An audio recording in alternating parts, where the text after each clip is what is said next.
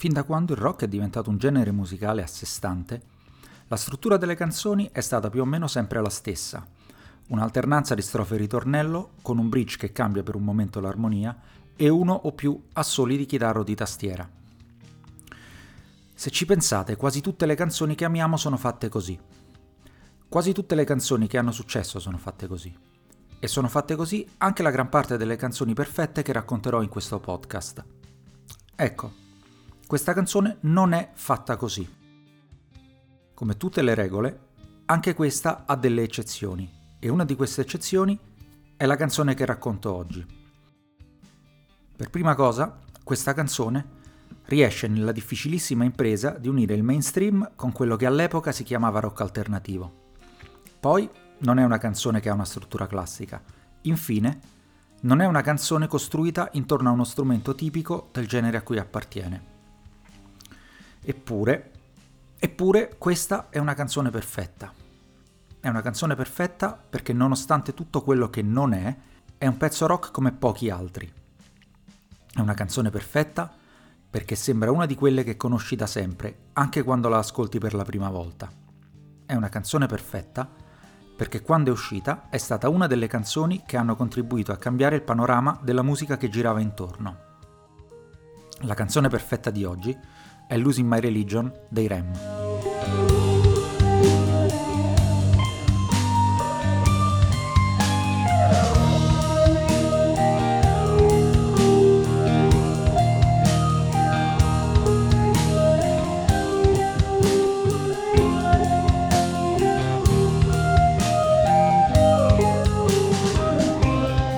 My Religion è stata pubblicata il 19 febbraio 1991 come primo singolo dell'album Out of Time, che sarebbe uscito il 12 marzo dello stesso anno.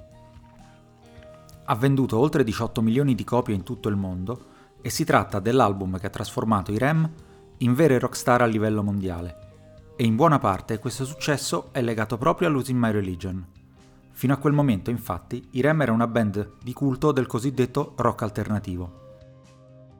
Tutti e quattro i membri della band vengono da Athens in Georgia la storia racconta che Michael Stipe incontrò il chitarrista Peter Buck in un negozio di dischi e che i due diventarono amici proprio a partire dai gusti musicali in comune, parliamo di artisti come Patti Smith o i Television. Attraverso un'amicizia comune, i due entrarono in contatto con altri due studenti della University of Georgia, Mike Mills e Bill Berry, un bassista e un batterista che suonavano insieme dai tempi del liceo. Non c'è mai stato un grande piano dietro, dichiarò Stipe parlando del loro esordio. La band, che sarebbe diventata i Rem, si esibì per la prima volta il 5 aprile 1980 in una chiesa sconsacrata di Athens, prima ancora di decidere un nome. Il loro primo EP, Chronic Town, uscì ad agosto del 1982 dalla IRS, che pubblicò anche i primi cinque album della band. Da quel momento i Rem iniziano una carriera che li porta in giro per gli Stati Uniti e per il mondo. La loro musica si distingueva da quella degli altri per diversi motivi. Il primo è il suono che Stipe, Mills, Buck e Barry costruiscono fin dall'inizio. In un periodo come gli anni Ottanta, in cui le radio che trasmettono rock sono sommerse di gruppi principalmente hair metal, basati su chitarre distorte e suoni enormi, o su gruppi che facevano dei sintetizzatori la loro principale impronta sonora, i Rem avevano costruito uno, uno, stile sonoro diverso, fatto principalmente della Rickenbacker 360 di Peter Buck, con un suono pulito o con una distorsione appena accennata, delle linee di basso di Mike Mills, sempre più complesse di quanto non sembri e ricche dal punto di vista melodico, e della batteria precisa e sicura di Bill Berry. E soprattutto, questo suono era fatto dalla voce affascinante e un po' spiazzante di Michael Stipe che ha la capacità di aggiungere un tono sospeso e vagamente inquietante anche all'armonia più dritta. Canzoni come Radio Free Europe e So Central Rain, tratte dai primi due album della band Murmur e Reckoning, sono la perfetta rappresentazione di questo approccio. Questa combinazione fa diventare fin da subito la band dei quattro ragazzi di Athens una delle favorite del circuito delle cosiddette college radio, le radio gestite dagli studenti universitari che di solito erano specializzate nello scoprire e nel diffondere la musica di band che ancora non erano entrate nel circuito delle major. Un altro motivo per la loro fama è anche il fatto che le loro canzoni riescono a essere misteriose ed evocative, ma allo stesso tempo fortemente politiche. Nei primi album, la voce di Michael Stipe è trattata spesso come uno strumento, il che significa che a volte è un po' persa nel mix finale della canzone, rendendo difficile capire il testo. Tra l'altro, gli album dei Rem non hanno mai incluso le liriche delle loro canzoni, a eccezione di quelle di World Leader Pretend su Green e di quelle degli ultimi album da Up in poi. Però se si va a leggere, i testi delle loro canzoni sono fortemente politici, in particolare quelli di Document, uscito nel 1987, raccontano una radicale opposizione al reganismo che in quel periodo dominava gli Stati Uniti. Basta solo citare il titolo di una canzone, Exhuming McCarthy, per capire il livello di critica feroce che Stipe e soci mettono nelle loro canzoni.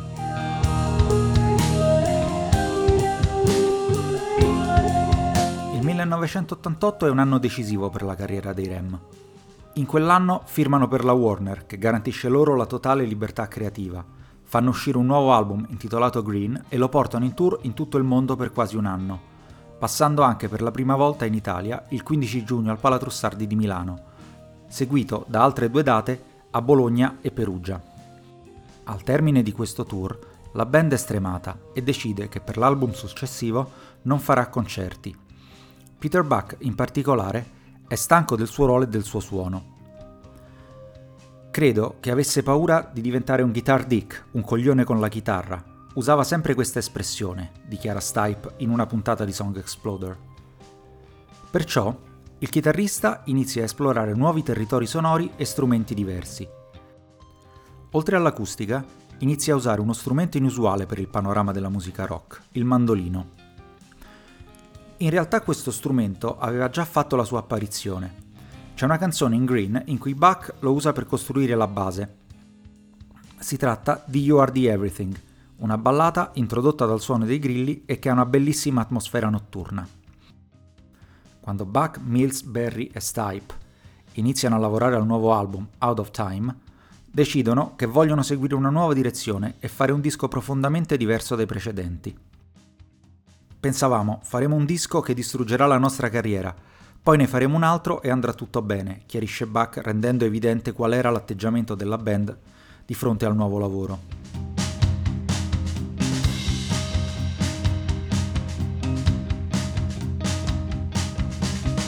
Losing My Religion viene registrata nel settembre 1990 ai Bearsville Studios di Woodstock, gli stessi dove tre anni prima era stata registrata Tom's Diner, la canzone protagonista della scorsa puntata. Il produttore è Scott Litt, che aveva già collaborato con i Rem ai due album precedenti e che produrrà anche i successivi Automatic for the People e Monster. Il pezzo nasce da una demo di Peter Buck che sperimenta con il mandolino. In mezzo alle varie prove si trova l'intera struttura armonica della canzone già completa dall'inizio alla fine.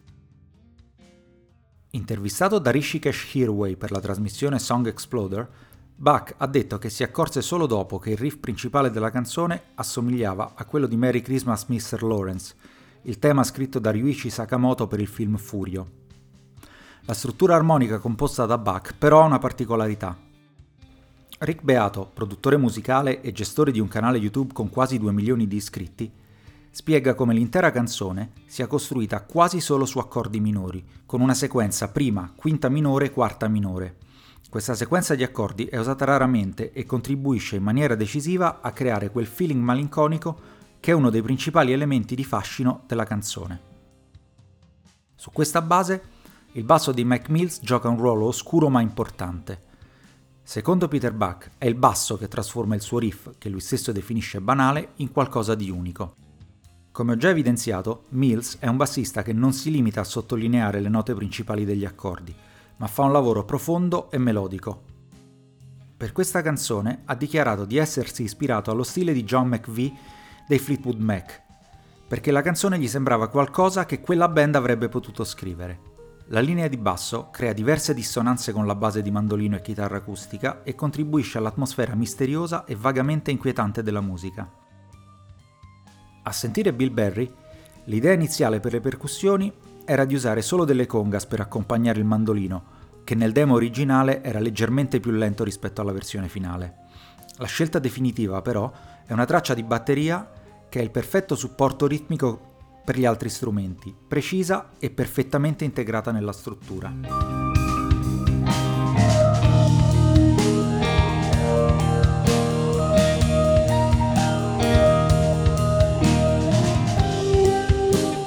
Secondo Mike Mills, non puoi permetterti di esaltarti per qualcosa perché qualsiasi pezzo è nulla finché Michael non lo canta.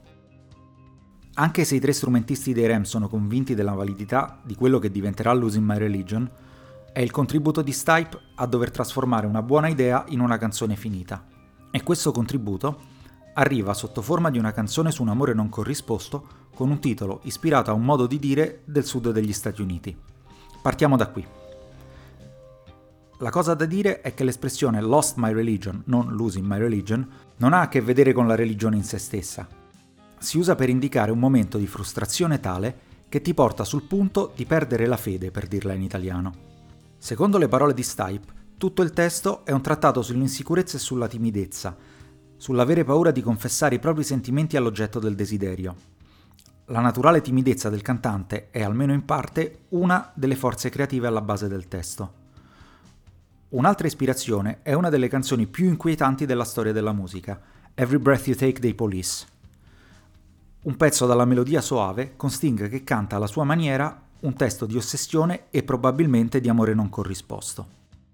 Stipe racconta di aver registrato la sua traccia per la canzone in una volta sola, fermando la base un paio di volte per riprendere fiato. Appena terminata la registrazione, se ne andò di corsa dallo studio, frustrato con l'ingegnere del suono, che secondo lui non era stato abbastanza rapido a seguire il suo istinto, ma convinto di aver fatto un buon lavoro. In una puntata della serie svedese di cui ho parlato nello scorso episodio, Stipe spiega: Con una voce emotiva come la mia, è facile esagerare su una canzone e trasformare un testo o una canzone mediocre in più di quello che è. Questo è ingannare il tuo pubblico e in ultima analisi anche te stesso. Perciò la mia performance in quello studio è molto importante. Volevo che fosse perfetta, ma la perfezione spesso è imperfetta. Il risultato finale, grazie a un'aggiunta sapiente di una sezione di archi che sottolinea le parti più cariche dal punto di vista emozionale della canzone, è una melodia che sembra esistere da sempre e che va a colpire alcune emozioni primarie. Rick Beato mette in evidenza un aspetto che rende la, la melodia della voce memorabile. Per spiegarlo è necessario fare un discorso un pochino tecnico. Il passaggio decisivo della melodia è una dissonanza che Stipe crea con la sua voce rispetto alla melodia, nel momento in cui la chitarra e il mandolino suonano un Mi minore, cioè un accordo costituito dalle note Mi, Sol e Si, Stipe canta un Do, cioè una sesta bemolle, e subito dopo, quando la base si sposta sul La minore, La, Do e Mi, Stipe va sul Si, la seconda sospesa dell'accordo. Queste due note creano un effetto di sospensione e di oscurità unico, forse il più potente tra quelli che si possono ottenere. Non a caso, il tema della sigla di X-Files usa un passaggio melodico simile.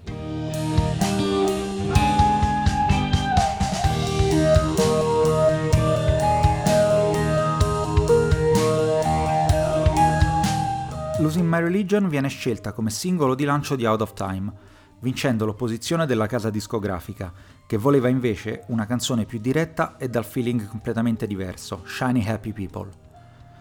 Sarebbe stata una scelta molto più convenzionale, ma i Rem erano decisi a voler mostrare al mondo che avevano preso una strada nuova rispetto al passato. Una canzone di quasi 5 minuti, senza un vero e proprio ritornello e con il mandolino come strumento principale, è tutto fuorché una scelta ovvia. A posteriori è facile capire che avevano ragione i Rem, ma in quel momento era una mossa quantomeno azzardata, Quasi da un giorno all'altro i Rem vennero proiettati nell'Olimpo delle rock band più importanti del pianeta. La canzone raggiunge il numero 4 nella classifica complessiva negli Stati Uniti, il numero 8 in Italia e il numero 1 in Norvegia e Olanda. Oltre a questo, ottiene un passaggio continuo in radio e su MTV grazie al video girato da Tarsem Singh, che vincerà 6 dei 9 premi a cui era candidato agli MTV Video Music Awards del 1991, tra cui miglior video e miglior regia.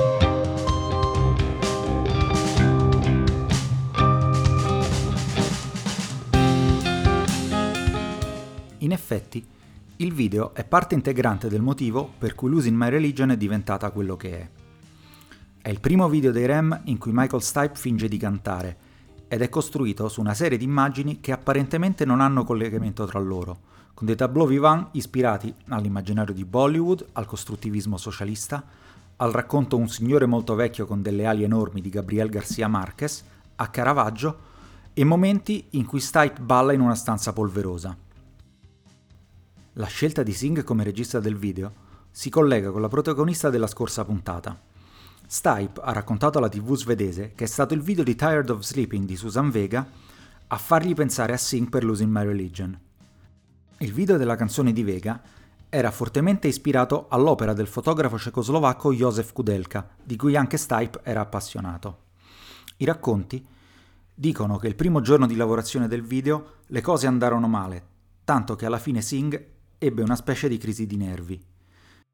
Fu Stipe a risolvere la situazione proponendogli di ballare per lui e prendendo ispirazione dal video di The Emperor's New Clothes di Sinead O'Connor, e proprio un altro video della cantante irlandese Nothing Compares to You, in cui compare inquadrata in primissimo piano e fortemente emotiva, aveva convinto Stipe a fingere di cantare nel video.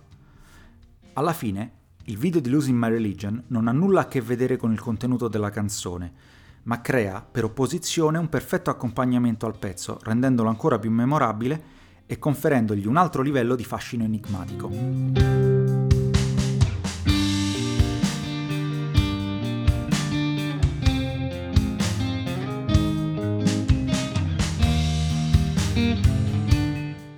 Quando un'opera d'arte viene presentata al pubblico, non è più esclusiva proprietà di chi l'ha creata, ma almeno in parte diventa un patrimonio di chi ne fa uso. E questo è ancora più vero se l'opera in questione ha un enorme successo ed è fondamentalmente enigmatica, proprio come Losing My Religion. Può capitare che se ne faccia un uso molto diverso rispetto alle intenzioni originali e che entri a far parte della cultura pop al punto tale da venire usata come colonna sonora di un momento topico di una serie televisiva che ha segnato gli anni 90 come Beverly Hills 90210. E anche se nelle intenzioni dei Rem il pezzo non ha nulla a che vedere con la religione, in molte parti del mondo il titolo è stato interpretato in maniera letterale. Quando la canta uno dei personaggi di Glee, un'altra serie tv con ogni puntata strutturata come un musical, serve a sottolineare proprio un momento di crisi religiosa. Addirittura, in diverse situazioni, è diventato una specie di canzone di protesta in paesi come l'Irlanda, dove l'influenza della Chiesa nella vita pubblica era ritenuta eccessiva. Questo è probabilmente il miglior simbolo che si possa trovare per spiegare il successo di questa canzone e quanto sia entrata a far parte del patrimonio collettivo.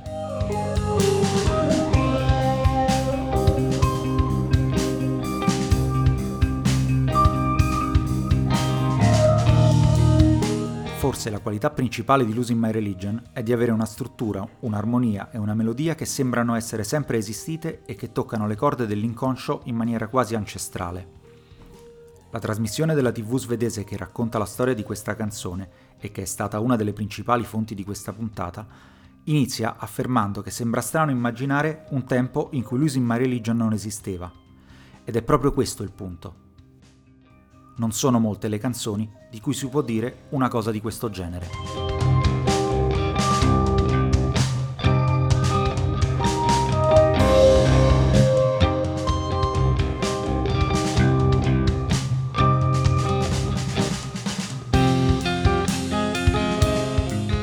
Descrizione trovate i link ai video delle canzoni di cui ho parlato. Potete leggere il testo completo e guardare i video delle canzoni dal mio sito anticostagno.net. Il brano usato come sottofondo in questa puntata è In Awareness di Andy G. Cohen, pubblicato con licenza Creative Commons sul sito freemusicarchive.org. Io sono Daniele Funaro e vi ricordo che Londra affonda e io vivo vicino al fiume. Alla prossima!